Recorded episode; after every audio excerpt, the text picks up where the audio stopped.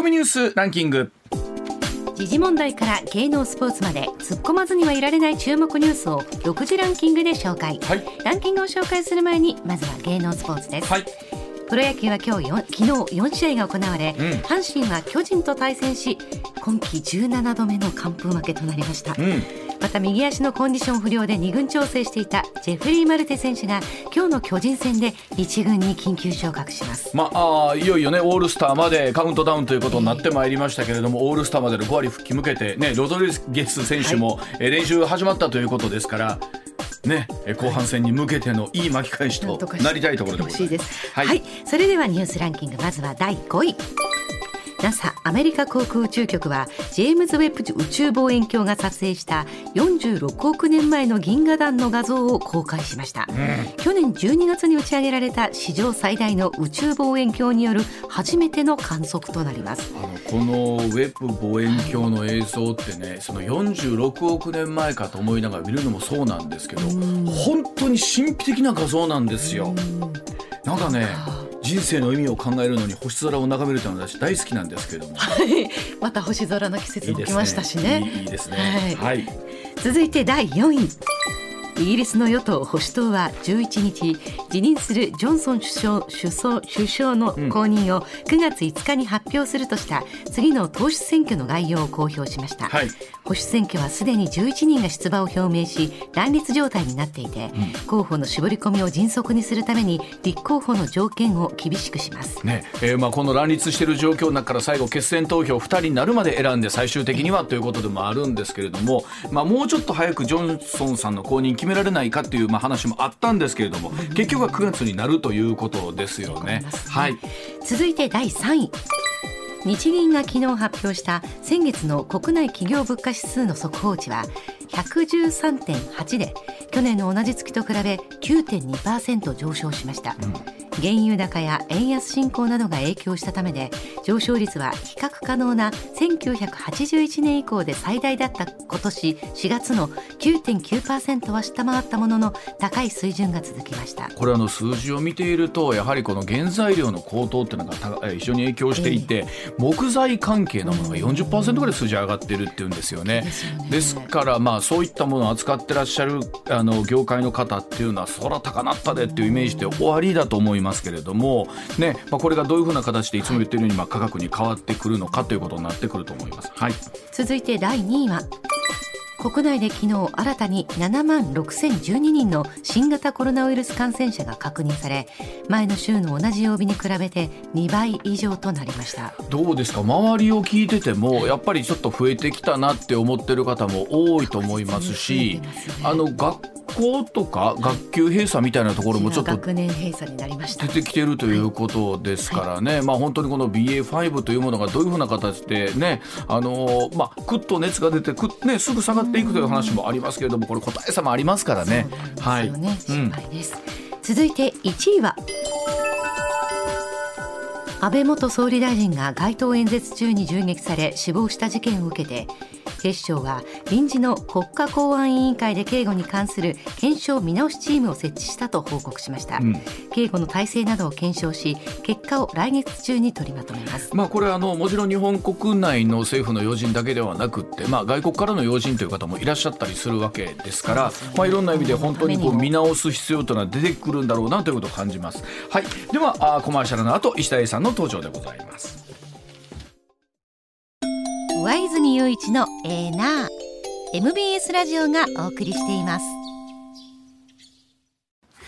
さあ時刻、えー、6時23分になりました。ここからは石田英二さんでございます。石田さんおはようございます。おはようございます。あおはようございますの石田さんにもメールが来てまして、はい高槻の太ったとんこさん、はい7月8日石田英二さん63歳のお誕生日でした、はい。とおめでとうございます。ありがとうございます。以前還暦の時もメールをさせていただきました、はいえーこれからもお体に気をつけていえーいろんな知識を教えてくださいというふうにいただいてるんですが。石田さんファンじゃないです。いや、ありがとうございます。でもあのね、えっと、うちで言うと MBS の西アナウンサーそうなんですよ。も同じく7月8日、なるみちゃんも7月8日。そうだから VP やってる時に、一時あの同じスタジオに7月8日までが4人揃ったことがあります。よ。なんかあるんですかね、7月8日僕でもねこんだけね、ん。あの7月8日の人に巡り合ったのは入社してからだだから僕でしょ、ね西君今言った成美ちゃん、うんえっと実はあの八代秀樹さん。いやあの弁護士の、ね、弁護士の、はい。あの人も7月8日で、その4人が揃って、あとあと作詞家の麻生恵子さんもそうや。ね。あの人もぷいぷい出てはった時あってでも一つの番組で、まあ、ぷいチンプイプイって大所帯でしたけど、同じ誕生日の人がそう。4人5人ってのはなかなか珍しいですよね。それでもなかったで。すもんね。演者でですからどうせ出演者でああですからはいねスタッフ入れたらもっと。いたかもしれません。なんかあるのかもしれませんね。ね。まあ。うん。びっくりしたはい、ではあー石田さん今朝のニュース、えーお伝えしていきたいと思います、まずはこちらからです。えー参議院選挙比例の個人表明えー個人名票最多は53万票の赤松健さんでした、えー参議院選挙比例代表の当選者で最も多くの個人名票を得たのは「ラブヒナ」などのヒット作で知られる自民党新人の、まえー漫画家、えー赤松健さんで52万8000票というところでございました、また最も少なかったのは、えー自民が選挙区の合区で候補を出せない、えー候補を出せない側の県を救済するために特定枠に位置づけた元高知県議の新人梶原大輔さんで、こちらは3000票ということなんですよね。特定枠の候補ってん。選挙活動をしたらあかんとなっとるんで、はい。まあそれはまあ それと絶対通るって分かってるわけやから。もうその別に書く人もまあどれぐらいね少なくて当たり前かもしれんけどね、まあそうですね、でもまあ本当一票とはということを考えるの、うんこういう数字が出るとねうん。感じちゃいますよね。はい。うん。でまあ今回その、まあ、赤松健さんもそうなんですけども、ん。もう一人ガーシー。ああ、橋さんね、えー東谷さん、そう東谷義和さん、はい、ちょっとこの2人について考えたいのはどっちにしても2013年から、はい。えーまあ、いわゆるネット選挙で解禁になった、はい。2013年です。これ参議院選挙です。ん。えーということは3年6年9年。で今回で参議院選挙でいうとネット選挙解禁で4回目。はい、でようやくこの辺りでネット選挙が根付いたなっていうちょっと根感じなんですよ。付いた感じありますね。うん。あの最初の頃はそこまで影響なかったんですけど、はい。この2人見てると相当影響あるぞと。そうですね。うん。うん。どっちからいきましょう、えー赤松健さんからいきましょうか、はい赤松健さん53万票。これは衝撃的な数字です、うん。はいただあのまず赤松健さんで僕実は「ラブヒナ」とかいう作品読んだことがない まあのまああの世代の方で多いでしょ。僕もそうです。はい。ね、あとそのえねぎませえ？ま魔法先生ねぎまうん、ねぎま、ねぎま、あのまあ、ねぎまじゃなくて、ねぎまかな、まあまあ、わかんないですけど。ねぎまちゃうの？ねぎま。ねぎま俺いつも頼んでるやつやねぎま。はい、まあまあ、そうですね。いろんな意味がかかってると思いますけども。あそうなんこの後で下手に踏み込むと、ファンの方がね。なかなかあ厳しかったりしますから。そうやねはい。書いてあるよねぎまって。ねぎまほんでままあ要はそのこのお比例区っていうのは、はいはい。あの特に参議院の場合はね、ん。あの業界団体はい。が推薦する人が。上に来る、はい、はい。うん。で今回実際1位はこの何の支持母体もなかった赤松さんなんですけど、ん。うん。2位はあの全国郵便局長会の長谷川さんですし、はい。そうですね。あとそれ以外で言うとその例えば建築業界とか、お医者お医者さん看護師さん、こういう業界必ず、えーかなりの票を出してきて、はい。当選させるという、うん。ことなんですけども何のおまあ支持団体もなかった赤松健さんがダントツのトップの53万票とすごいうのがすごいいですよね。うん。で、まあ、この方はあのーまあ、ネット選挙はやっぱりかなりやあと第一声がね、やっぱり秋葉原なんですよ。うん。秋葉原で。支持を得てるのは。しかも昭和43年前とわしら同じ学年やんかいなそうよ。これ。やっぱそう考えますよね。うん年齢で同じ世代とか、秋葉原を守るために戦うという要はそのアニメ文化とかを守りたいということなんですけど、まあ、まあそれ以外にも海賊版対策とかねうん。まあ、いろんなゲーム規制とかアニメ規制の問題に取り組んでいこうということを言ってはった。であのー同じことを言うて、ん。同じだけ数字取った人が3年前の参議院選挙にいたんですよ。はいこれが山田太郎さん。山田太郎さん。うん、山田太郎さんっていう人ももうネット空間を完全に主戦場に戦ったんですよ。いやーだからすごいですね。その知名度というちあのその世界でのすごい。うん。で山田太郎さんってもともとみんなの党で一回通ってる方なんですけど、ん。その後そのまあなんかほらちょっと蝶ネクタイしてちょっとこう。変わった格好ではい選挙してはったから覚えてると思うんですけども、やっぱ同じようにアニメとかゲームの表現の自由を私は守りたいということでその、まあ、そういうのを政策に掲げてやっぱり特定の団体を受けずに3年前出てやっぱりこれもご50えーっとねこの時54万。54万。ほんま54万。なんですか？そのアニメめというか。はっきりしたんですよ今回。ですよね。今回あの前回の山田太郎さんで実は山田太郎さんと赤松健さんって、よう二人で仕事してはるんですよ。あであそうなんですか、あのー例えばひょ表現の自由という意味で戦うという意味では、その、えー山田太郎さんが文章を書き、ん。赤松健さんが挿絵を書くというあーなるほど。本を出てるんですよ、うん。なるほど。表現の自由というな表現の自由の戦い方があるんですけど、であの2人はだからまあ言うたら、うん同じ、うん。えー支持者、そして同じようなことを問題提起する。はい。で、えー前回の赤松さんごめんなさいあの山田太郎さんが通ったのを見て赤松さんがびっくりしたんですよ、こんなに通るんやはあ。つまりこんだけアニメ表っていうのあるんやと。うん。で今回自分が出たら全く同じ数字が出てきた。いやもうね選挙行動に出るのも多そうですよね。うん、うん。そうなんですよ、はい。投票行動ね。そういうことでん50ビックスが投票率は若干違うとはいえ、53万票54万票なんてこの1万の差なんてさほぼもう一緒やで、まあ確かに。うんそうですね。こんだけ数字持ってるっていうのがすごい。うんアニメ票。僕はもうアニメ票と呼ぶこの53万票は、これはもうはっきり出てきたんで、ん。えー自民党ももうこれアニメ票はもう完全に意識します。こんこんまあ、自民党だけはね。なるほど。他も。うん。だからネット選挙は今回ね結構あのーやっぱりねだいぶ変わったなと思ったのが文字よりも視覚に訴えてましたみんな各党の。ああなるほど。わかりやすく言うと、テレビっていうか、はい。パソコンのサイズ横長のサイズじゃなくて、スマホサイズの縦長うのん。映像を流してた。うんうんうんうんうんうんうん、あのでしかも大体どの動画も1分未満つまりもう見られる限界というかそんなダラダラ喋らない。そう。でその各候補者も政党も縦長の動画で1分未満に作ったやつを流してた。あのこれ世代やと思うんですけど、僕らスマートフォンとね横で見た方が画面見やすいって なんかありません？だから拡大してこう横に向けるやな。横に向けますけど娘たちは絶対横にはしない。あの写真撮ってって言われても横にしたら怒られますああそう。手で撮っそうなんやてって言われます。そうなんやこれなんで横の方がさ画面広く使えるやん。と私は思うんですけどそのそれこそ TikTok とかに上げるときには縦がいい。そうなん。や TikTok は縦なんでしょ？縦ですね。らしいね。そうそうだから言うたらそこのとこでわしらは横の方が見やすいとかそんなん言うてたら53万秒取れない取れないのよ。だからた13万秒取る。取れないそこに合わせていかなきゃいけないですよね。縦サイズで撮ってるわけみんな、あとね面白いなと思ったのが今回特に各政党候補者のあの見てて、はい。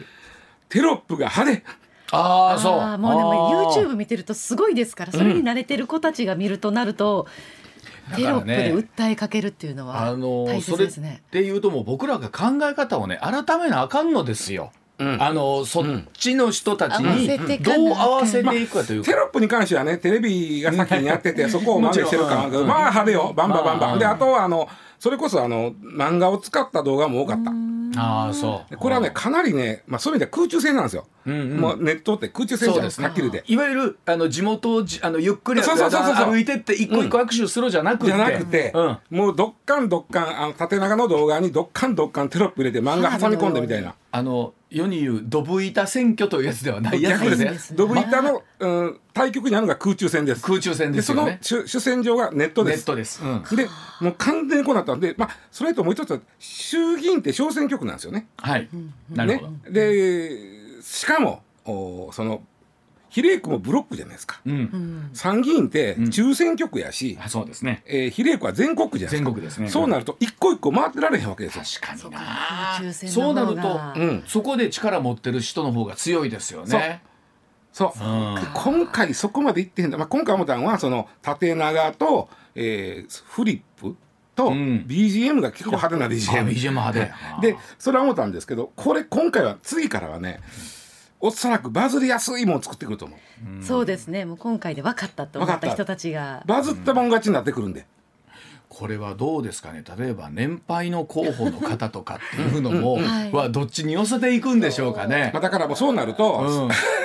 この間のあの松え松田さんか、あのあの選挙参謀の。ああはいはいうん増田薫さん。はい。ええーみたいな人がやっぱり、いや先生そんなこと言ってあきまへんと、今はもうこれからはっいやほんまにそう。ね。なるよ。もしかしたらそういうちょっとほら年配のね候補の方がちょっと可愛らしい感じでね。さあさあさあさあさあやったら若い子があのよくも悪くも可愛いみたいな感じそうそうそう。そうで興味持ってくれたそうそうら癒し系で。これで今回もあったけど他の人気 YouTuber とコラボするんですよ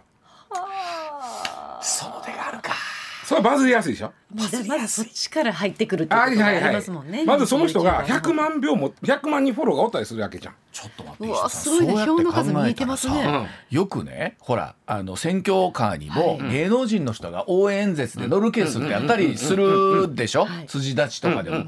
となると人気 YouTuber とコラボするってのは新しい新しいしおそらくあの芸能人を街頭演説呼ぶよりは効果あると思う、こね。うんだってその人は、まあ未成年も含まってると思うけどそれなりにフォロワー持ってるわけじゃないですか、でしかもすごいのがネットのすごいところっていうのはそのフォロワーに行くん届くんじゃなくて、フォロワーから拡散してもらうということです、さらに拡散というね。そうなんです。だから1000万もし、まあごめんなさい。仮に100万人フォロワーおったら、1000万、2000万に行くわけじゃん。あのそう広げてくれるわけですよね。そうすると参議院の全国区なんてものすごい向いてるわけ、これやり方としては。ほんまやこうねいう選挙区にで、は。今回ちょっとね、その、いうことをしてた候補者もいたけど、えーまあ、例えばこの赤松健さんがこんだけ取ったということで言うと、やっぱりこれこれはバカにならんと、ん。今後は力入れようとなると思うよ。きっとおそらく赤松さんとかは作品の持ってる力とかね、あるあるある。根強いまずは根本のファンの方がいら。っしゃるっていう前提はあるでしょうし、ね、それからあの山田太郎さんが前回受かあの通はった時に、もえー言うた問題提起、えー我々こういうもの表現の自由を守らなあかんとか、規制をちょっとあのやりすぎてあかんとか、そういうことに対して賛同する人もいるからね。いらっしゃいます確かにね。ただねこの数字がすごいんですよ。2位との差がね10万票以上あるんですよね。はい。これがすごい。えー、2位の竹内さん、うん。ね。ああにいや2位ってそれはあれでしょ。公明党でしょ。公明党です、はい、自民党ね。あ自民党の中でね。はい、うん。うん。うん。そうですね、うん。あのまあこれがまず赤松さん、でもっと驚いたのがガーシーさんです。28万7千票、うん。うん、あのー N- NHK 党そうですね。新顔ですね、ガーシーさん、まあ、どっちで行くの？これ東谷義和さんがええんかな？あのなんか本ご本人はガーシーで登録したいみたいなことをね、はいそうそう。おっしゃってますけどね。議会の時の名前もそうどう。書くかってひらがなで書くかカタカナで書くかっていうのもおそらくてましたよ。票はガーシーって書いてあったんでしょうね。はい。あのそれはあのそれで認められるんですよね。あもちろんもちろん。そういう届け出言ってますから、ガーシーはうちの票ですよっていうふうにやってるんで。でもちろんこれ NHK 党とに入るんだけども個人名票が、えーっとこの人で27万7千やったかな、28あごめんなさい。28万うん7700っていうことは28万8000やん。そうですね。これがどんだけすごい数字かっていうのをね、まあ、さっきの赤松さんよりは、まあ、少ないとはいえいえとはいえ。いえ例えば、えーもちろん NHK 党の中ではトップですよ、うん。28万8000、ん。例えば自民党やったらん。5位です、自民党で5位。すごいな。ほんま1234ほんま5片位や。山さつきさんのし下です。片山さつきさんでも29万8000そうほぼ一緒です。ほぼ一緒ですね。ほぼ一緒です。で5位です。公明党も5位です、こまあ、組織だ公明党は組織でね、うん票があります。え立憲民主党やったら辻元清美さんの次です。ねえ。辻元清美さんもでも考えたら42万8000、うん。やっぱこの人も人気ありますけども、そうで維新の会とか日本維新の会とか共産党とか、令和、うん。これもそれぞれ、えー当選者出してますよ比うん例区で、うんうん。この3つの政党であればダントツトップです。28万8000っていうのは。この方とかはだって今海外にお住まい住んでるというふうに言われてますから、基本的にもうネット選挙でしかやりようないわけですよね。社民党に至っては福島みずほさんを上回ります。一人ひお一人で。だからこのガーシーさんちょっとまあえ今まあ通通った方にこんな言い方したら悪いかもしれない、けどちょっと最初なんか異論っぽくまあそうですよねどっちかそれがこんだけの票を取るっていうのはすごいのよ。いやだってあの時でもえ出るんやみたいな話でしたもんね。そうそうそうそう、ん。まああのこのリスナーの方でこれ誰よと、言うてる人がいてるかもしれませんけども、まああのもともとはあーまあなんか、うん、実業家やった。ああのアパレルをやってアパレルおられやったんですよて、ね。で、まあ、いろんな芸能人の方とか、えーまあ、つながりがあって、ん。で本人がギャンブルにのめり込んでですね、うん。えーいっぱい借金抱えてうん。でその後にその人気あの BTS、うん。BTS に合わせてあげるとか言うて、えー人を騙したやろ騙さんねやろいうことがあって、ありましたありました。あったんで本人はドバイに行っちゃったんです、うんうん。でこれ通ったんで、ん。帰ってきます、ん。特別国会おそらく、うん、10月ぐらいかな、ん。えーあるんですけど、ね。帰ってきます、ん。その時に、ん。ひょっとしたらって間違いなくとは思うけど、警察は事情は聞くと思います。ああの取り調べ、うん。取り調べというよりもその事情聴取ぐらいのイメージかな、うん。だってこんな一応被害届が出てますから,、てますから。でこれ通してあなたどうなんですかと、これせ、まあ、先生というふうになるんだけども、まあそういう方です。うん。でいろいろ暴露をやってはった。そうですね。それでゆ人気有名になりました。でうんこの人が通った時のネットの掲示板って大騒ぎよ、ガーシー通ったでマジみたいな、うんそうですよね、で一切選挙活動してません。そうですよね。ネットだけです、あのそうですねだってドバイにいるんだもん、そうですね。うん。うん。でこそれでこんだけ取る？うん。そうか。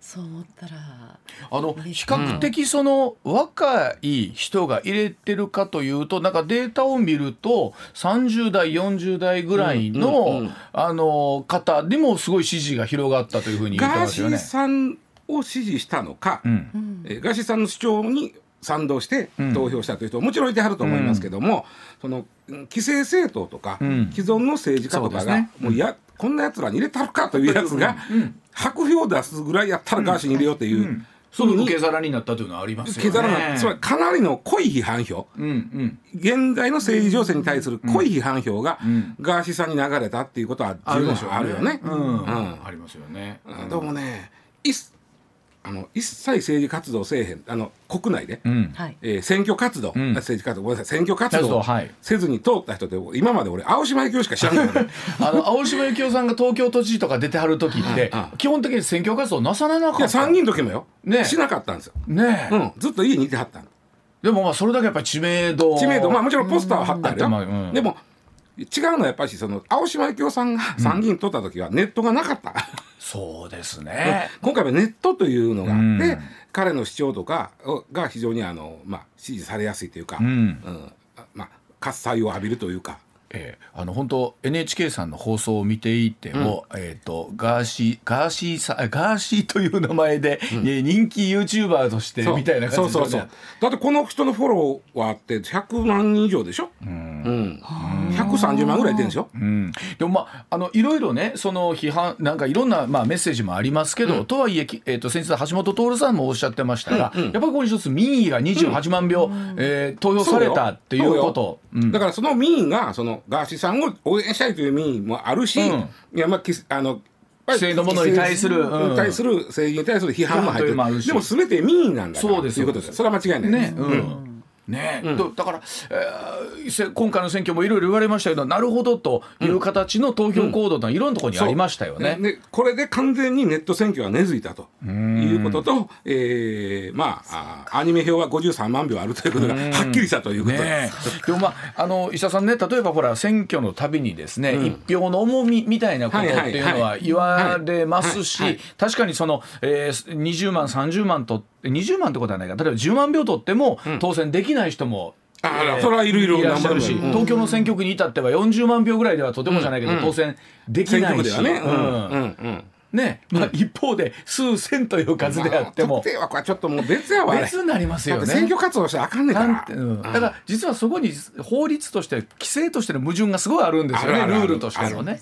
ね。まあでも今回の2020年参議院選挙というのはそういう意味ではかなりえー特筆すべきことが多かったとこれ石田さん例えばまあもちろんこんなんって、えー選挙ってやっぱり何年かに一遍のことですから、次はまあ大きな国政選挙はまあ三年後というふうには言われてますけど、になるとまたね、進んでますよねきっと。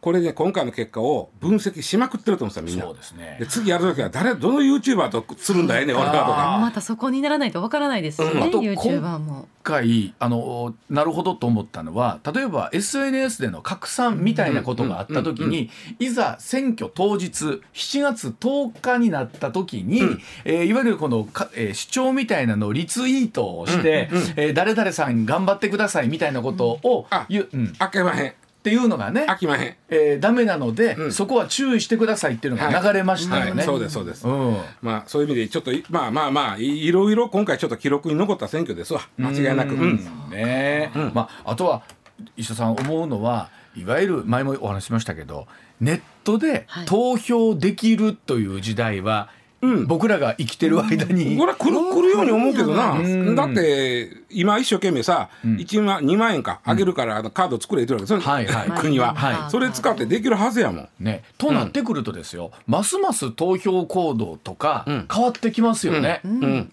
あのいい意味で気軽に行けるわけじゃないですか。ね、そうです。うん、したらな若者とかももっともっと投票をなった消化いう、例えばその期日前投票という概念もあまりなくなってなくなりますよね。何日かのうちにやってくださいと。で、この間であれば取り消してもっぺん入れ直すことできますみたいなこともね。やるかもしれんやん、まあまあ可能性とありますよね。うんうんうん。となってくると投票率自体も変わってくるでしょうし。もうめっちゃ変わりますよ。えあれ？お宅まだ投票所で行ってらっしゃるんですか？みたいな。そうそう。何この投票済み商店みたいな。ねえ、あるかもしれません。はい。では続いてこちらでございます。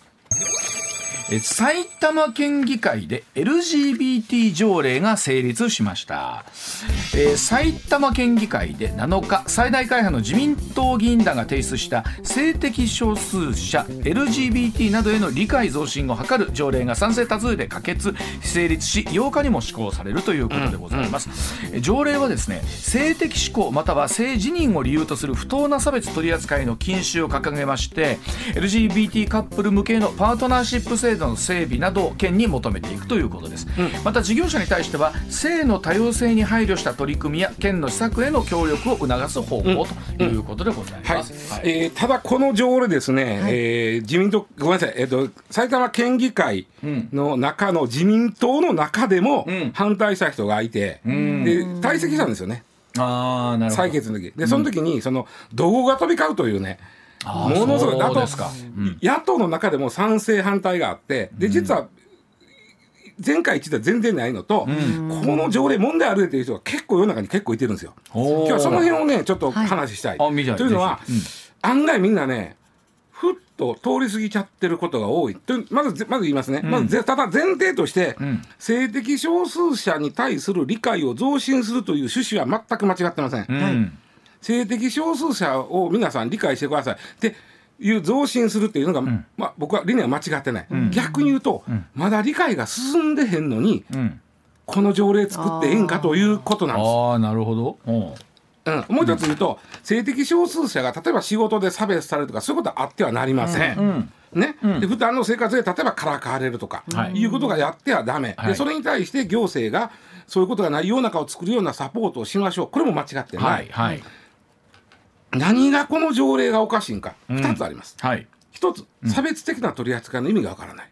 うん。な何をもって差別的な取り扱いと言うてんのか、定義されていない。うん。えー場合によってはこれ次の話もつながるんだけど、ん。女性の権利を侵害することがある。うん。うわ。例え,、はい。ん。例えば、うん。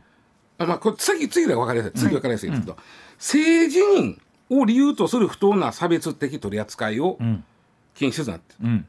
ここに皆引っかかったわけ。反対する人は。性自認うん。この性自認という言葉ですね、うん。じ読んで字のごとく、ん。性別は自分で決めるということです、見た目が女性であっても自分は男性やと思ってるんなら、うん。その人は男性ですということ、はいはい。を性自認性自認、逆もある、そうすると見た目が男性の人で私は女性と自認してる人が、女性専用車両に入ってきはった時に、あ飽きませんでとああなるほど。言うかどうかなんですよ。あ。難しいな。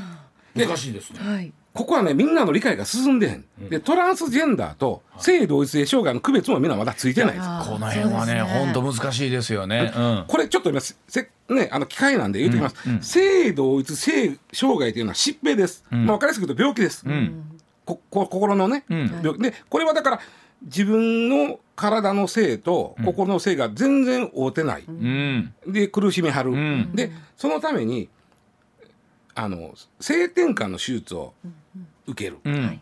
とかね、うん。戸籍を、まあ、例えば変えたいうん。とかいうことがあるんですが、うん。これ今法律的にはできます。うん。できるんですが、うん。その場合お医者さんがこの人は性同一性障害ですという。うん。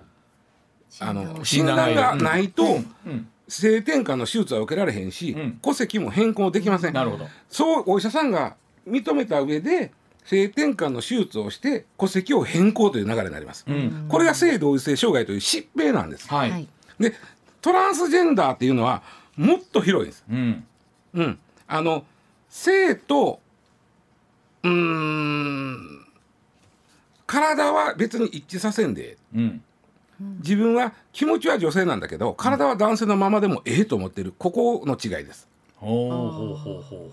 ほう、うん。ざっくりとそのままでもうえいいと思ってらっしゃるというイメージなんです見かた目はね、うん。見た目はね。見た目は。ただ生まれた時の性別例えば男として生まれた女として生まれたというのと、自分が認識する性性別が違うんです。違う、うんうん、だから苦苦しみあるんです。はい。ね。うん。でも性同性障害の人と違うのはもう手術して性別を一致させたいと思うかどうかなんです。ああなるほど。はいはい。そそこというふうに認識していいですか？あこれで間違いないです。はい。でえ性で同一障害も含めてトランスジェンダーなんです。トランスジェンダーという大きな集合の中に性同一障害も入ってます。はいはいなるほど。わかりやすい。ね、うん。であの例えばねちょっと前にね大阪でですね、まあ、商業施設の女性トイレに男性の人が入ってくる。ってうーん。いうのがあって、この人はトランスジェンダーうん。本人曰くね。なるほど。で性自認はこの人女性なんです。うん。で見た目はははっきり言ってもうあの男普通に男の人やしそのまあ言うたらおしっこの仕方も男の人なんです。なだからるほどまあまあ言うたらだだまあ女性はそんないからね。はいはいはい、うん、そういうことなんですけどでこの40代の人がずっと入ってくるもんやからその商業施設の中でねちょっとなんとかしてくれとあれ。そうまあうんなるほど。びっくりした確かにででそれで一応お警察が事情を聞いて書類送検した、おそらく建造物侵入かなんかでしょう、おえなるほど。ーまあそういうことがある。はい。でここをねきちっとまだどうだいかな世間はちゃんと整理できてないわけです。そうですね。まあさっき言った鉄道の女性専用車両もそうですけどじゃあ例えばプールの更衣室。私は気持ちは女性なんですよ。って男性が入ってきた時にわーっとなれへんか。これ正直ワーとはなりますよね、うん、つつまり問題は辞任ということなんです。そのことを自分の辞任つまりじ女性か男性かという定義を辞任で変えられてしまうということがなると、うん。こういろいろ社会的に混乱を起こすわけです。そうですね。そうですね、うん。だから辞任もっと言うとね、うん。この LGBT 条例案には性的指向または性自認を理由とする不当な差別的取り扱いを禁止するとなってる、うん。そしたら性自認が女性の人が。うん。うん。ね見た目は全く男性の人がえーさっき言ったように女性をトイレに入ってきた時に、ん。あんたあかんでと、うん。言ったらそれは不当な差別になるのかどうかが分からへんはいはいはいはい、うん。でそこをはっきりせえへんのにこの条例通してしもってええんかということを結構法律家なんかは言うてるわけです。これ石田さん例えばそういう例ってね、うん。まあこういうご時世になってきていろいろこう出てきてると思いますけど、うんう実際どう取り扱うんですか現場では。だからそこまだだから全然できてない。例えばねもう他にもいっぱいあるんですよ、よくあるのがそのスポーツの世界そうですね。ああそうですね。はい、完全にうん。DNA は男なんです、うん。でも心が女なので、はいはい。私は女性選手枠でやりますって言って、はい。ボコボコにありました。活断、うん。まあ言ったらトランスジェンダーの人がいっぱいいたじゃないですか、うん。うん。特にヨーロッパなんか今、問題になってるそれが、はい。でこれは今さっき言った女性の権利の侵害するのはそこなんですよ、うん。ぎ例えばスポーツの世界とか、うん。女性専用車両というのも女性が勝ち取った権利じゃないですうか、ん。でこれの侵害になるやもしれん、うん。で一方でここも押さえとかなあかんだけど、うん。これあんまり言い過ぎるとこういうこと、うん。例えばその本当にあの、まあ、心はもう女性で、ん。自分はその生まれた男性という性と合わんから苦しんでやる人に対して、あんたなと、ん。そうやって、まあ、女性専用車両に乗ってくる、女として扱ってほしいんやったらもうあの手術せえよと。うん。医者に診断書持って、うんうっんていう言い方するとこれはまたそうです性ね。で同一性がいて LGBT ってさっき言った LGBT って大きな国の中に性同一障害があるから必ずしも性転換をしたいと思ってない人がいてるわけですね。LGBT のうんうんうんうん中にそうするとお前女として扱ってほしかったら性転換せいやっていう方は非常に乱暴な乱暴な言い方になりますねでここのあたりのだからこの法案の趣旨は賛成する人がほとんどなんですけど、うん。今言ったような細かいとこがまだ整理できてへんのちゃうのと、ん。でこんなズバッとやってしもてええのと、ん。辞任性自認を理由とする不当な差別はダメって言った時に、世の中混乱するぞと。うん。いう,、ですね。いうのがこの反対する人の、えーまあ、意見です。で、あの地方自治研究機関というところがあるんですけども、はい。えーまあ、そこがね同じような条例はもうすでに全国50あるんです、ん。ただ LGBT に限らずやですけどね、あらゆる差別はあかんという中で、例えば出自も含めて、差別はダメよというくくりの中に、そういう LGBT も入ってるというのも含めると、50の自治体がある。で一方であの栃木県がね県民調査したんですよ、18歳以上の大使に LGBT の意味を聞いた、分かってますかと、分かってる人と分かってない人が半々やったんです、うんうん。半々の状態で今言ったような性自認に対する差別はしてあかんって言ってまうと、うん。これちょっと早すぎひんかということです。ですね。いいな。このあのどうしても議論が先に立ってまうというかね、うんただうん。整理できてへんのと認識も甘い。あうんそうですね。難しいねだから LGBT の人を差別しあかんというのは正しい、うん正しい。でそのために、えーそのこの条例を作って理解を深めようという考え方も正しい。正しいでも逆に言うと理解も深まってへんのにこの条例を作るっていいのかということになるわけ。うんいやほんまにそうですそねうのが非常に難しいことだ作ってしまったことによってその人たちの権利がまたえー大変なことになってしまうことがあるってことですよね。そうなんで実は去年の5月に超党派国会でね国会で超党派です、与野党問わずいろんな政党の議員さんが LGBT 理解増進法っていうのを作ろうとしたんです、うん同じです趣旨は、うんうんでその時に引っ込めたんですよやっぱし。うん。ちょっと待てと。これ、あの何もその超党派なんで対立ないわけじゃないですか。そうですね。はい。でもちょっと待待てよと、これはうーんちょっと待ってくれ早いっていうか、あのひょっとしたら逆に混乱するかもしれないと世の中が。そうですね、これだからあの実際にその LGBT の皆さんがどういうふうに思ってらっしゃるかっていうまあそうそうそうそうもありますよね。どうしてほしいのかっていう。実は当事者の意見ももうちょっと聞いた方がいい、うん。まあ LGBT、この手のやつを推進しようとする人っていうのは、ちょっとある種そのまああのある団なんか特定の団体が多いんでね、うんうんうん。でもうちょっとそこに入ってるような人とか聞きたいとか。そうですね、うん。性同一性障害の人も聞きたいね、うん。意見ね、まあ、おそらくヒアリングもしてるんでしょうけれども、まだそのぜ、ね、どれぐらいの数なのかっていうことも含めてですがでも石田さん言うように本当えー法律を作ったがゆえに縛ってまうこととかあの運用が難しくなってまうことっていうのはあるかもしれないってことですよね。いろいろくくっちゃっていいのかっていうのが最大のポイントなんですよこれ。改めてその性性自認という言葉を、我々もしっかりもっと理解しなきゃいけないなと。なみますトラこの僕はこんな話するとトランスジェンダーの人に対してね、だったらお前女として扱ってほしかったら性転換せえやっていう意見これは間違いですから、うんここははっきりしとかなあかんね。ね、わ、かりました。はい、えー、ではあお知らせの後もお話続けてまいります。6時56分になります。さあ時刻6時57分になります。続いてこちらです。インドの人口が来年中国を抜いて世界最多となります。国連、えー、11日に世界人口デーに合わせて報告書である世界人口予測を公表いたしましてインドの人口が早ければ来年にも中国を抜いて世界最多になるという見通しを発表いたしました世界の総人口今年11月15日80億人に到達する見込みということだそうでございます。ねえー今中国の人口が世界で最も現時点では多くてはい。14億2600万、え2位のち、えーインドが14億1200万。でこれ3位が大きく離れてアメリカの 3億3700万ですからいかに中国インドが多くてでえーいよいよこのインドが中国を抜くだろうと。はい。うん。面白いのが、インドって実は人口あんま把握してない。自分のとこの国。でおそらくみんな言ってるのはとっくに抜いてる。そうでしょうね。もうとっくに抜いてる。そうでしょうね。把握してるだけで人口。うん。うん。え実際どれいや14億台ぐらいであることは間違いないんですよもうもうもうおそらく15億近くいってんじゃねえかとか。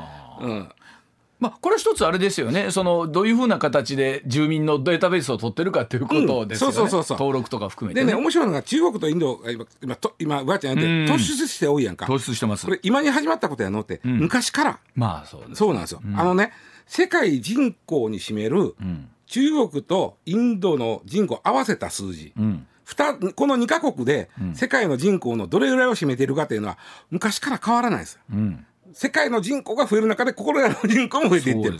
今の現時点でも合わせて28億うん、でこれはねあの今の人口あの世界人口であると37%ぐらいなんですけど、1950年代も37%なんです。なるほど。だから一緒なのよ。全部が膨れていってる。およそ4割。そうそう、特に中国とインドだけがものすごいこう多産っていうわけじゃない、うんそうですねっていうことですね。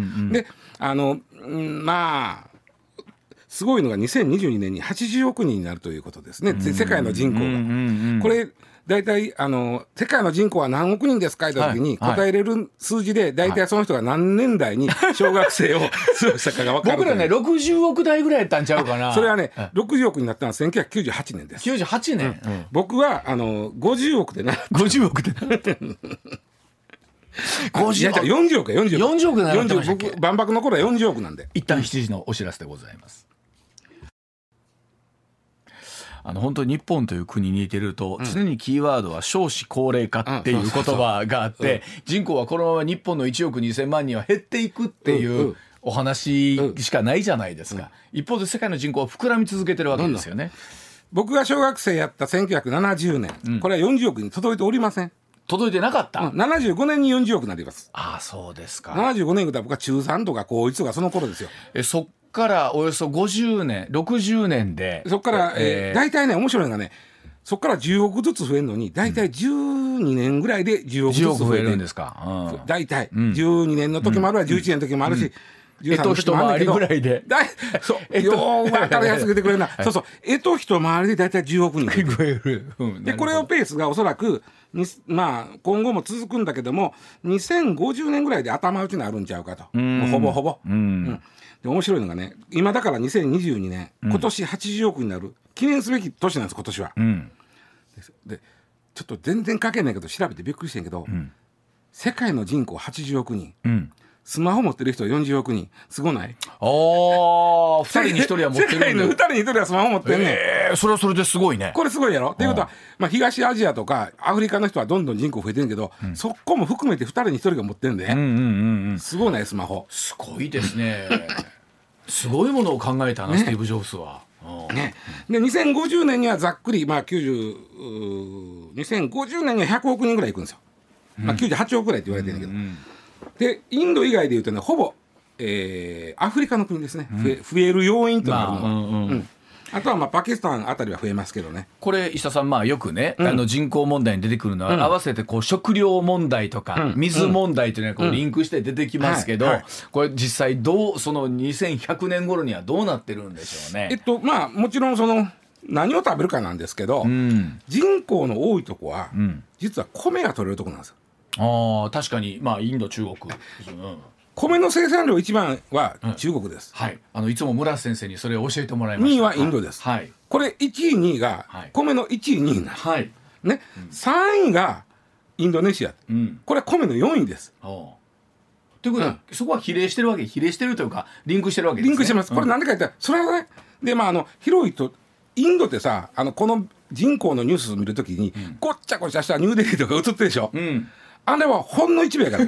そうですね、うんあのそうですねそうよ。インドより韓国の方が人口密度高いんですよ。あそうなんですね。インドは土地も広いですから。広いしそうですよね映ってんのはあのガンジス川流域の すごい広くな土地の人がいっぱいおるとこだけ映るから。あの大阪っていうとね、ん。必ずあの道頓堀のズボラ屋さんのそうそう映るじゃないですかそうそうそう。通天閣の。大阪ってあそこだけじゃないですかね人が集まるところをどうしてもねあのインド多いとあのねあのニューデリーあたりのごちゃごちゃっとしてあんなとこだけ映すからあの意味合いあるけどインドの人口密度はあそう。韓国より少ないし日本よりは多いけど確かにね。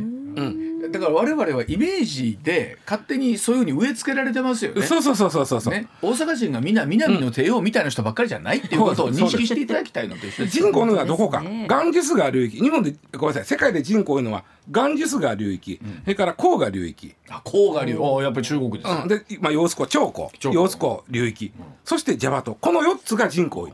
でこれは全部作物が育ったところなんです、でも考えたら文明が生まれたところということですもんね。ということは考えたらね。そこに温暖な気候とお米が育ちやすい上広くな土地があったわけでしょ、はい。でそういうところには人口増える、はい。となったら人口が増えていくから食料問題がどんどんしんどになるという人口が増えるのは食料が取れるからなんです、だということでもあるわけです、ね、でもあるん。でね、うん。うん。ただみん。ながみん。なその穀物だけを食べてたら問題ないけど確かにタンパク質もいるしそうだから、うん一番問題はこんな言い方悪いけど中国の方が、肉って美味しいやんと気がついた段階で、やっぱり食料問題にあというのはカロリーベースでほら、はい。食料って言うけど、ね。うん。えっと 1, 1のお肉を作るように、うん。7の穀物がいるんです、うん。カロリーで言うたら、はい。だからそれは穀物食べといたら問題な ないいけどけど。1のお肉を食べたいし。そうそうそう、そうするのは7の穀物を消費されるから、あほなこれが2に増えたら14になるしそうそう。そう食料問題が起きてくるという、うん。本来の食料問題人口問題っていうのはうまいことこうリンクしててうまいこと言ってたのになみたいな、うんまあでもどっかで頭打ちにはなるんでしょうね。なるでしょうね。あのうん。だから2100年なるやならんかぐらいで頭打ちになるんちゃいますね。まあ変な病気が入れへんだら、うん。まあでもそうですでもこうやって思うと改めてすごいね、えー、14あの、えーインド中国の方で世界の人口の、ほぼ4割。ほぼ4割を占めてるということですからね、えーだそうでございます。